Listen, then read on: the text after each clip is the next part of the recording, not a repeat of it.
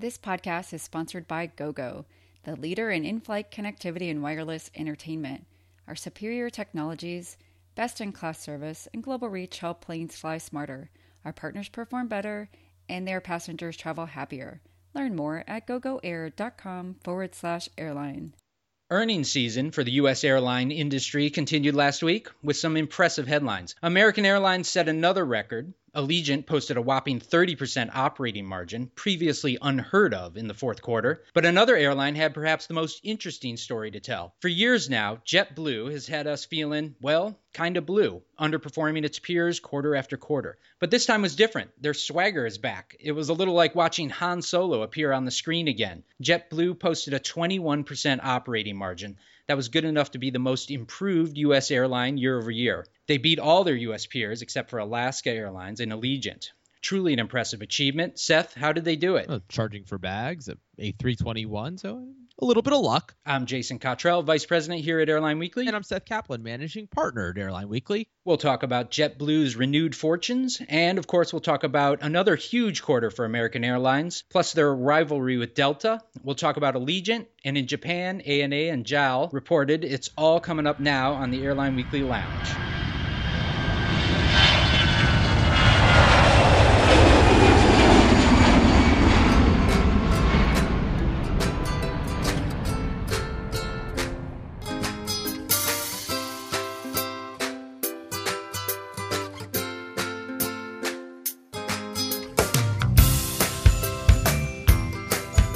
Joining us. We're starting with JetBlue's breakout quarter. Let me give you a few numbers. That 21% operating margin in Q4, that was up from 12% in the same quarter in 2014. And a year before that, it was just 8% in the fourth quarter.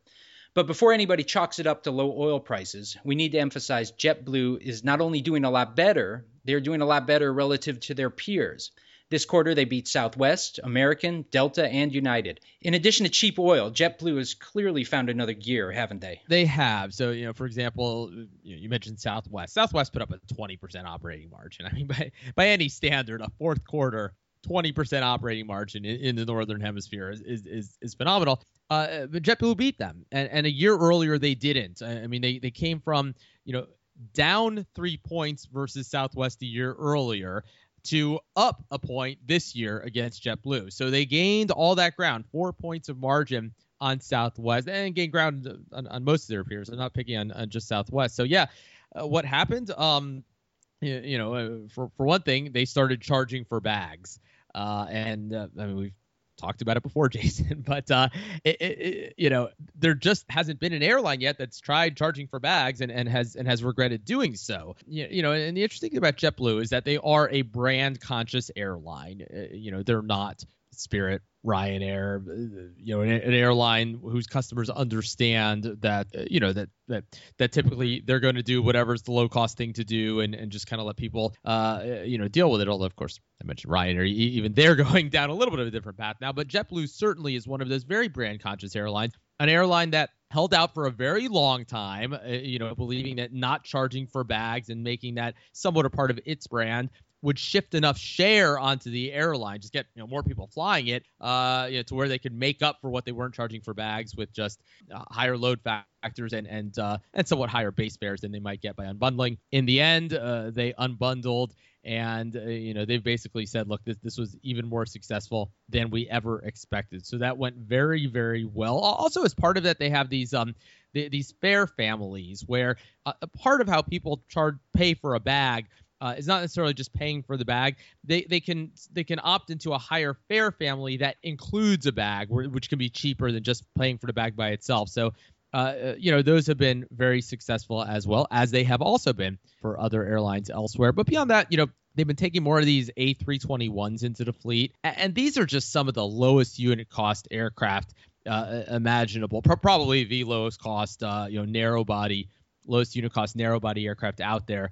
Uh, so you know they put 190 seats on them, you know, rising soon to 200. Uh, you know, for an aircraft that has the same two fuel sipping engines, the same two pilots, and the rest of it, and uh, they're doing very, very well on routes up and down the East Coast, uh, routes from the Northeast to the Caribbean. So uh, those two, as they continue taking them into their fleet, they've helped And beyond that, mentioned it in the intro, a little bit of luck. You know, their geographic exposure. We talk a lot broadly about how Southwest is, is you know lucky to have uh, mostly domestic U.S. exposure in general. Well, JetBlue, if anything, you could say is even a little bit luckier if you consider that networks were established long ago. I mean, it's you know, they've been flying these these you know most of their core routes for a long time. Luckier in the sense that they have mostly coastal exposure, especially up and down the East Coast. Uh, you know, some transcontinental exposure. Not a lot of exposure to the interior of the country, where low commodity prices are are impacting people. So, you know, whereas Southwest does have a lot of its markets in Texas, throughout the interior of the country where, where you know, some people are suffering, uh, JetBlue doesn't have most of that kind of exposure. You, know, they're mostly doing p- business in places where people are doing well. Uh, you know, they are, however, more of an international airline than Southwest. And you might think, well, that's bad because of everything that we often talk about, the weak currencies and so forth. But in JetBlue's case, international means mostly people who reside in the U.S going to uh, you know going on vacation uh, to somewhere in the Caribbean, uh, you know going maybe to visit family in the Caribbean or in Upper South America, and so you know these are people who are buying their tickets in, in U.S. dollars. People are earning strong U.S. dollars, and so the the problems with international service between the currency issues and just exposure to some of the most toxic markets, uh, you know let's say Brazil and so forth, where JetBlue doesn't fly, they just aren't as exposed to that. So yeah, add it all up, uh, you know, some good decisions and then just some some uh, good exposure and JetBlue's doing very, very well. Do you think Southwest is looking at JetBlue and thinking about the bag fees? And if they're not, should they be? Probably mostly no and yes in that order. Uh, you know, it's uh, again, uh, you know, I, don't mean to belabor it, but you know, we've talked about it before. It, it, it, you know, show me an example anywhere in the world where an airline has unbundled its product and regretted doing so. You know, Southwest is clearly uh, very concerned about about its brand. You know, they feel that there are reasons unique to them why uh, why why maintaining the very highly bundled product makes sense. You know, I, I to the extent that the you know the, the whole brand issue. I mean, look at JetBlue again, an airline that's very, very concerned about its brand. But you know what? They announced it. They did it in a rather consumer friendly way where, you know, they basically came out and said, hey, you know, some people are going to pay less, you know, people who want to travel light. For everybody else, you can still have everything you want. You're just going to, you know, use these various fare families that'll make sense. You know, they had a bad day or two uh, in, in, in the press uh, and not even all that bad at that and then they carry on just uh, earning a whole lot more money than they used to earn, and and and really to the extent that that is the concern from uh, of Southwest, sort of the public perception issue. I, I, I think they might be really overestimating the problem with it. Uh, you know, there's no question. Yes, if they if the the airline that most loudly of all type you know touts bags fly free, stops letting bags fly free. Um, you know, the media will write about it. They're a giant airline. That'll be a big you know, a big shift for them. Uh, it'll last a few days, and and uh, and and if if history is any guide, it'll all go straight to their to their bottom line. Uh, and and not to mention, I mean, for you know, for whatever reason you come up come up with why Southwest maybe shouldn't charge for bags as opposed to others, probably some very powerful reasons why why they actually are are, are could benefit most from charging to bags. I'll just give you the two of them, and, and there are really several. One is that they uh they they dominate many of their markets uh, more than more than other airlines. You know, just just all these nonstop markets in the interior of the country. You know, you're flying from I don't know Nashville to Kansas City and hundreds of others like it. You're a business traveler or, or a leisure traveler for that matter. You want to fly nonstop. Who else are you going to fly? You, you know, they have they have this very unique, impenetrable network. We've talked about that before and what that means is that uh, you know in, in a lot of ways their network is less exposed to competition so so it's not as if somebody's going to go somewhere else and at this point if they're going to go somewhere else that airline's charging for bags anyway uh, the other thing is that with their very short average stage lengths, you know, they're they're the shortest haul major airline in the U.S. You know, those are markets where very often they're competing against uh, not other airlines but car travel. Uh, you know, if somebody's flying from uh, Fort Lauderdale to Tampa, uh, you know, they might choose to fly Southwest or they might choose to drive. And, and whatever they can do to unbundle the product and lower the base fare, you know, to make it possible for the person to fly, that's going to be very, very helpful. So, uh, you know, again, you know, hey, hey, usual disclaimer, we're talking about, you know, one of the most successful airlines, if not the most successful airline in the history of the world over the decades. You know, obviously they've done a lot more right than they've done wrong. Uh, but on this one, uh, it, it seems to be more of a, you know, sort of a faith feeling rather than anything driven by any analysis that the rest of us can see that they should that they should keep doing what they're doing. Okay, let's get back to JetBlue, uh, which was the topic. Uh, Sorry, that's my fault. That's my fault. I should have known better. That. Yeah, you you, you Right. uh, yeah. Uh, my fault. Drew, the rail. Yeah. okay, something else we've talked about before, and something else I think you're uh, interested in. Let's say uh, JetBlue's Mint product, their lie flat product. Uh, they're deploying it just a little further to some Boston routes, but then not much beyond that. Now, Mint has been around now for a couple years. How is it working out in your estimation? Well, right now the tide is so high that a lot of things work uh, that that you know wouldn't have worked in another environment that didn't work even a year or two ago. Like everything with airlines, I mean, they're not going to show you the the profit and loss statement for a route by route, you know, or a cabin by cabin uh, on a cabin by cabin basis or anything like that. But you know, but however much of a problem it was a, a year or two ago, it's less of a problem now because uh, you know revenues are rather strong and JetBlue's revenues to to to be clear. Uh, one, one other thing I did when I gave that litany of things that are that are going well for them, you know, they they have uh, sort of less competitive exposure than other airlines. Just sort of competitive capacity growth in their markets hasn't been what it has been for some other airlines. So you know the revenues have held up nicely considering how fast they're growing, and uh, and of course fuel is just so much cheaper. So you know is it making money? Uh, yeah, I mean likely so. Uh, you know almost everything's making money right now for U.S. airlines. Is it what is driving the profit renaissance at JetBlue? No, I don't think so. You know, Boston makes a lot of sense. I mean, if anything, I, I was almost surprised that they hadn't done that first, only because, um, you know, that's a place where they they really kind of ha- have the corporate travel community mostly to themselves. Um, you know, they started at JFK, more competitive routes, and I understand why they did. I mean, they wanted to be a player in that market. But uh, you know, if anything, Boston's a place where um, where, where they are the default cor- uh, corporate travel airline. So uh, so that makes sense uh you know there there is some opportunity cost uh with with mint we actually got into this in, in this week's issue a little bit um readers readers will see it. I mentioned those 321s a few minutes ago. I was talking about the what they call core configured 321s the ones with all their you know all economy product. I mean they have the extra legroom the you know even more space seating and so forth but uh, i mentioned they're at what i think 190 seats going to 200 now. Uh just, just these these incredible economic performers. Well mint is also on 321s, but the Mint equipped aircraft have only, I think it's 159 seats. So, uh, so it's a much higher unit cost aircraft. And basically, every time they take one of these A321s in, and by the way, they kind of said this even in their call, in Mint configuration, that's an A321. They're not taking in that other highly, highly profitable configuration. I don't think they could even fly those, um, the more densely configured A321s cross country. I'm not positive. I think that that the uh, you know there, there'd be weight issues with doing that. But obviously, you know that, that would just be more 321s to to deploy up and down the east coast into the caribbean uh, you know if they if they didn't have uh, mint uh, but you know it, it's it's obviously not enough of a problem for them to to change course and obviously not enough of a drag on profit to prevent them from putting up these very nice numbers that they are indeed putting up So, do you think JetBlue's success in 2015 will this uh, continue? Is this the beginning of a new era? Are they going to stay atop the leaderboard?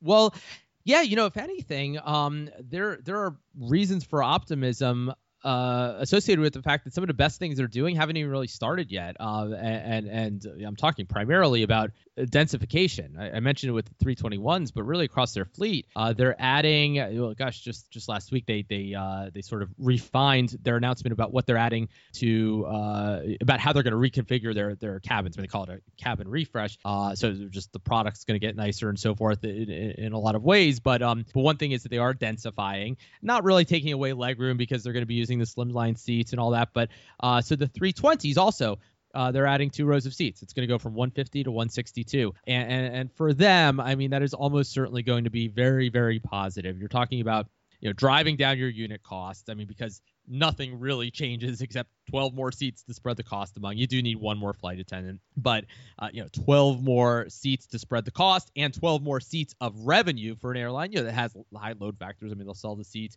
uh, and they serve mark these high volume markets where where uh, you don't have the same kind of negative impact on unit revenues when you add capacity as you do in in sort of your kind of high yielding but limited demand markets. So uh, that that's almost certainly going to be very very positive for them uh, going forward. Again, they, they they haven't even started that yet. I mean that that is, that's that's all to come. Uh, so there's there's going to be a lot of what if if history is any guide is going to be uh, rather profitable and low risk, low cost growth for them. A lot of new capacity that they're not really going to have to pay for. Moving on to American Airlines, they continue to post numbers that airlines used to only dream about. Operating profit was 7.3 billion in 2015. That was a record, beating Delta's earnings from a, uh, just a couple weeks ago. But all is not splendid at American, as they, as has been the theme of this U.S. earnings season. Revenue pressures dented their numbers. We've talked about their challenges at DFW, but South America is a big concern for America, isn't it? A very big concern. To be clear, the issues in South America, uh, from from a from the standpoint of how they impact uh, airline revenues, are much more severe overall than what's happening, let's say, in Asia, for example. It, it, I mean, gosh, they talked about you know yield declines in Brazil, forty percent, and in fact, on their call, you, one of the analysts asked them uh, about any impact from the the Zika virus, uh, you know, which which uh, a lot of people are unfortunately becoming familiar with, and uh, you know, just just so far limited real impact in terms of public health, but a lot of concerns you know, are are people canceling trips and so forth. And what the, the, you know their answer was that it's hard to measure because when you're looking at overall unit revenue declines and yield declines uh, like that, you know how, how can you figure out what small part is attributable to Zika as opposed to just you know everything else that, that's that's going on there. So so you know just just uh, a, a really alarming situation uh, overall. There there are by the way some bright spots. Uh, Argentina actually ha- has held up reasonably well, and now some more reasons for optimism with the, the you know the new pro business uh, government that that's uh, that's in charge there. But but overall, Latin America is uh, is is one of the worst off regions uh, in the world. I mean, you know, Africa's very bad too. Um, but you know, the, the, U.S. airlines in general don't have much exposure there, uh, with the exception of Delta, don't have any exposure there. So yeah, so so Latin America is, is tough, and American is the one that has the most exposure there. And, and so uh, you can kind of think of it like this: of the two Texas hub city markets, you know, Houston is, despite everything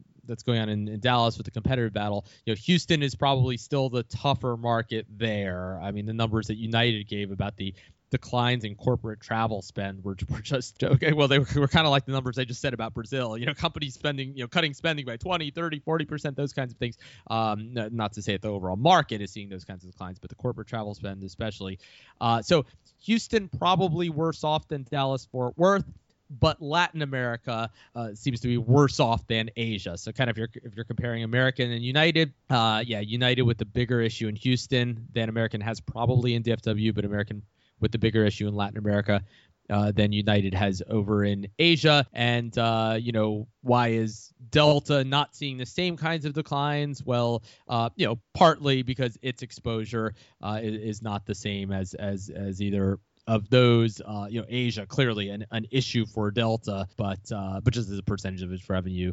United's more exposed to those problematic markets that I mentioned, Houston, Asia, all that, American to DFW into uh, uh, South America, and, and, Delta less so. So so so that, along with some of the, the things that Delta is doing right, uh, likely explains the differential there. American and United with with, with, with far more significant uh, revenue issues for the moment. As you just demonstrated, it's hard to talk about American Airlines these days without mentioning Delta Airlines. In fact, we had a cover story headlined Clash of the Titans in this week's issue, which chronicles in gory detail how these two giant players are bumping heads all over the globe. Basically, it depicts a budding rivalry that appears like it's going to last a long time and it's only going to get hotter. First, how does this rivalry compare to airline rivalries in the past?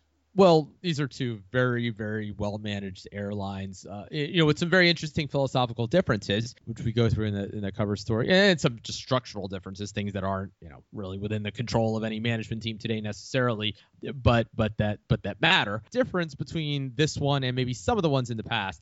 Uh, is that precisely because you know these are two very rational, uh, strategically driven airlines. They're not they're not going to do anything stupid. You know, um, they are going to go after each other uh, very aggressively. They've been doing that. You know, certainly cheap fuel prices change things to some degree. They, they lower the risk of doing certain things. You know, whereas a couple years ago, airlines had really just retreated back to their hubs and said, you know, we're just not going to touch anything else that's that's not you know really core to what we do. Uh, you know, you see them experimenting a little bit you know with some things that just become possible when fuel is at these levels but by and large you know we're talking about absolutely skirmishes in, in various places. Uh, and when and look, when when Delta starts operating, you know, flights from Los Angeles, which is a, major battleground for both of them, from Los Angeles into Dallas Fort Worth, you bet American's going to come back with flights from LAX uh, over to Atlanta as they did, and you know, and, and there's some of that going on. But um, you know they're they're they're not going to uh, you know there's there's no suicide bomber among the two let's put it that way. You know they're they're uh, they're going to be very rational about the way they compete uh, against each other and what makes it so interesting is that you just do have these two brilliant chess playing airlines with these different philosophies but that have and we mentioned this in the article you know those two management teams done more to redefine the industry than than uh, than any other. I mean, the way the industry looks today, consolidation and and uh, just the way capacity is managed and and uh, so much else. You know, so much of it came either from both of them or from from one uh, or the other. I mean, in the case of the American management team, of course, back uh, back when they were running U.S. Airways. So uh, no, it's it's it's gonna be fun to watch. Now, you've written a book about Delta. You've I been have. in American's headquarters, and you've followed these companies for years. And I'm going to ask you an intimate question: Do these kind of competitions really get personal? It seems like they did when it when Delta broke off its interline agreement with American a year ago. Yeah, you know, Delta has uh, has you know, I guess you could say broken some of the unwritten rules of, of, of the industry. I yeah, I can't recall another giant global airline uh, making some of the comments that, that Delta made um, about American's operation when, when the interline ended. Uh, you know, American just sort of made a standard, you know, you know we've agreed to end the thing, and, and Delta, you know, really kind of uh, trash talked American's operation. And, and, look, everybody acknowledges Delta's doing a, a phenomenal job. I can't remember anybody being as specific about another, as I say, I'm not talking Michael O'Leary, you know, Ryanair, you know, obviously says things about other airlines operations and so forth. It goes on. Can't remember another giant global airline saying the kinds of things Delta did about American those kinds of comments about, about other other uh, stakeholders too. Uh, again, you know, justifiable, uh, you know, in terms of, uh, you know, they, they, they, can back it up, but just something that's not often done. Uh, the, you know, the whole thing about talking about, you know, what a what a triple seven uh, costs, you know, you know, precisely what they paid for a triple seven. You just you know you just didn't generally hear airlines talking about precisely what they paid uh, for aircraft as, as opposed to list prices. Delta's been doing it, uh, and so you can imagine they they uh, they you know they ruffle some feathers when when they do that. And, and so so so yeah, you know there there's um uh, these are people, and, and obviously the people on the other end of those uh, are, are, of, of those statements are going to react the way they do. But that's all at the margin. I mean, you know, again, they're not going to go. You know, you know, Americans not going to go. Uh, you know, try to set up a hub in Detroit or something because it's upset about something that Delta says. You know, in in small ways, yeah, they're all going to look for for opportunities to needle each other. But generally, these are adults who are, you know, who are going to have their differences and are who are going to work together when when making when when it makes sense to do so. And you see examples of that all the time, where where uh, you know companies whose interests are not aligned in many ways, nonetheless find common cause. And and you know, I'm I'm I'm sure at some moment in time we'll we'll see that again with these two. Are these rivalries good for corporate culture? Yeah, I mean, I, I think so. I mean, look, they're they're they're certainly good for for consumers. It's you know anybody who thinks that these airlines are just operating in lockstep, and uh, I mean, there was that whole you know, you know, are airlines colluding? You know, the DOJ investigation last year, which has turned out to look, you know, I mean, here here you now you have the falling airfares and the rest of it, just just with the lag time that you'd always expect. We've talked about that in the, in the past. But yeah, no, um, it, it's it's uh, you know, especially when you're dealing with a labor intensive industry, you know, where where it is uh, to a degree about rallying the troops and the rest of it. Look, I mean, you mentioned our book about Delta. Uh, there, there, Jerry Grinstein, the, the former CEO of Delta, tells this story that back when U.S. Airways was trying to buy Delta, and that of course was the, the current American Airlines management team that was running U.S. Airways then, it was what became a hostile takeover attempt. You know, Grinstein uh, put a U.S. Airways logo on a doormat, and put it outside the, executive office doors, and and uh, you know put a sign, you know, wipe feet before entering, and, and you know he, he and, and, and he talks about this how he he just wanted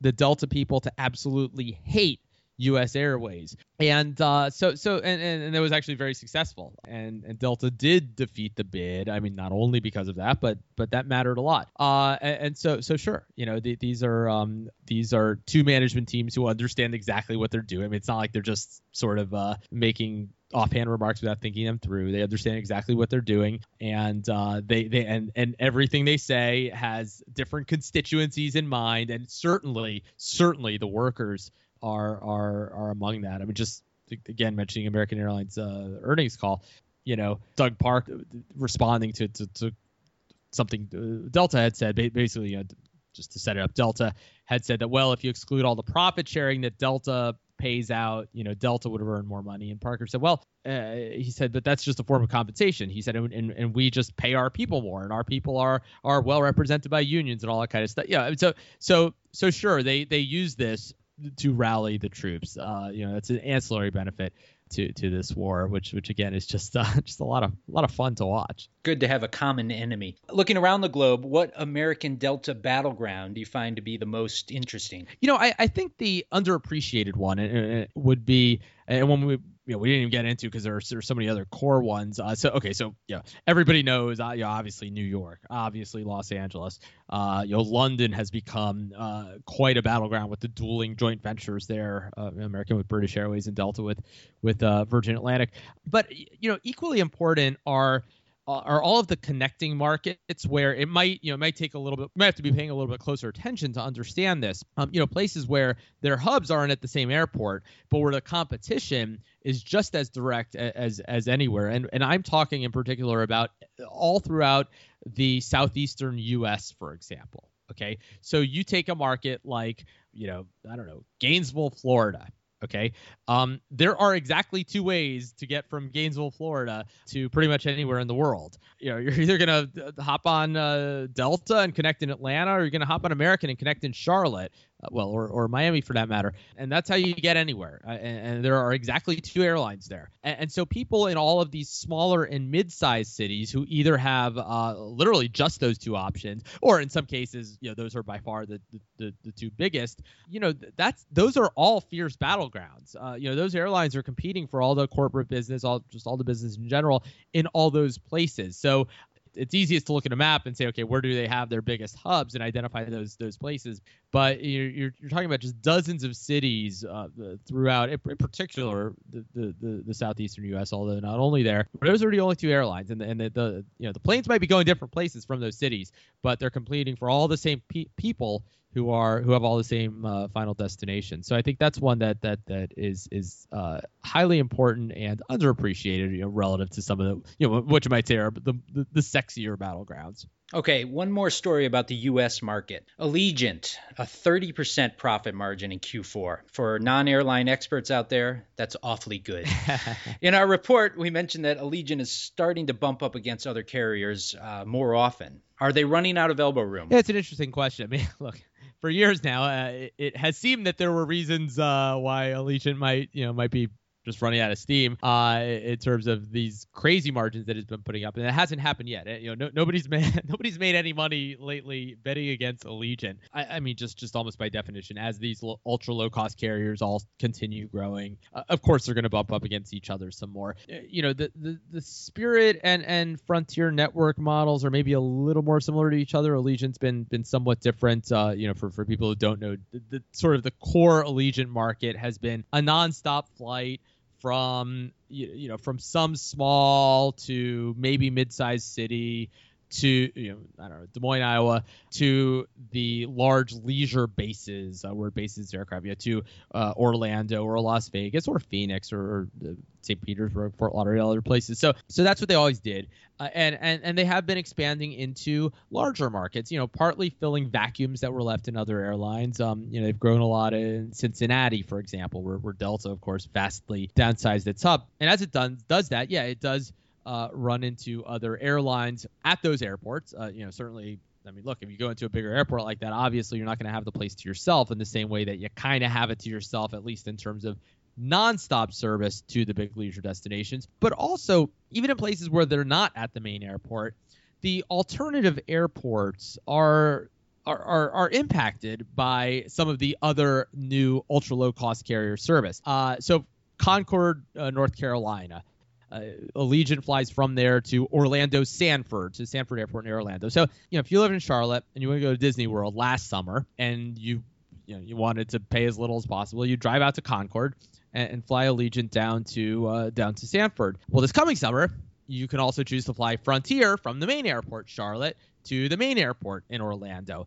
You know, it's competition that didn't exist for them uh, last year. You know, just just in, in a sense more you know competition from an airline that's more like they are that can afford to offer those very very low uh, entry price points because it also has the the, the fully unbundled product. So um, you know so that's there and not only that, but the other airlines in this low fuel price environment. I'm talking the you know United, Delta, American, Southwest can come in and are coming in with very, very low connecting fares in a lot of markets as, as a way to just sort of backfill their capacity.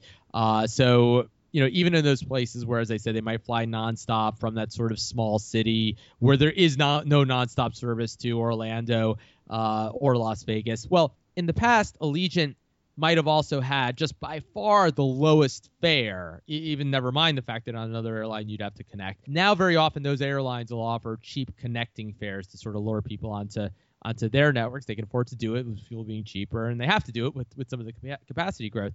Uh, so so that too, uh, you know, can pressure Allegiant, which by the way. Allegiant, uh, an, an airline that has very famously famously flown a a highly seasonally scheduled airline. Um, you just just you know where where September looks nothing like August. A highly day of week scheduled airline, you know, where Tuesday looks nothing like Monday. And because of cheap fuel, which turns this into more of a fixed cost industry again, they said, you know what, we can actually afford to keep to, we can keep flying more in September than we did in the past. We can fly more on Tuesday, Wednesday than we did in the past. So they've done that, uh, and and they actually have been a little bit disappointed with how that has gone. You know, just demand is so low in the off-peak periods that it didn't go as well as they hoped. Even though, to be clear, that service was profitable too. So so they're happy they're doing it, but uh, it didn't do the same thing uh, for their uh, for their earnings as as they hoped it would be. Uh, having said all that, as I said, the you know it, it's it's hard to make money betting against Allegiant. okay, well, finally we can get out of the U.S. market and go visit Japan. JAL and ANA reported. JAL posted a handsome 15% operating margin in calendar Q4. That's really good for an off peak quarter. ANA, meanwhile, posted a 7% operating margin. As we've discussed before, the biggest difference between these two carriers is that JAL got the benefit of the bankruptcy car wash in 2010. when is that advantage going to wear off? Well, it, will wear off over time as as they uh, you know end up agreeing to more expensive labor deals. Um, you, you know, that's just how it always works. You know, in, in the end, you you know you, you can only go on making a whole lot of money so long before before employees want to want to take a cut. But you know the the the the most recently restructured airline does often maintain a cost advantage. You know for for, for a considerable period of time. Um, so so it's it's not going to happen overnight. But yeah, the the cost over time will begin to converge. Having said that, though, you know the, the I mean, American's old management team, for example, used to before bankruptcy used to used to say that they believed that everybody else's costs would converge to Americans' much higher costs, and that that would level the playing field, and, and they would be okay. And of course, you know, we all know they ended up in bankruptcy. It just that cost convergence never completed. So if you are on the pond, ANA, you have to worry in the sense that if times ever got bad, uh, you know, and you mentioned JAL is making a lot of money right now. a ANA is making considerably less money, but still, I mean, they're they're fine.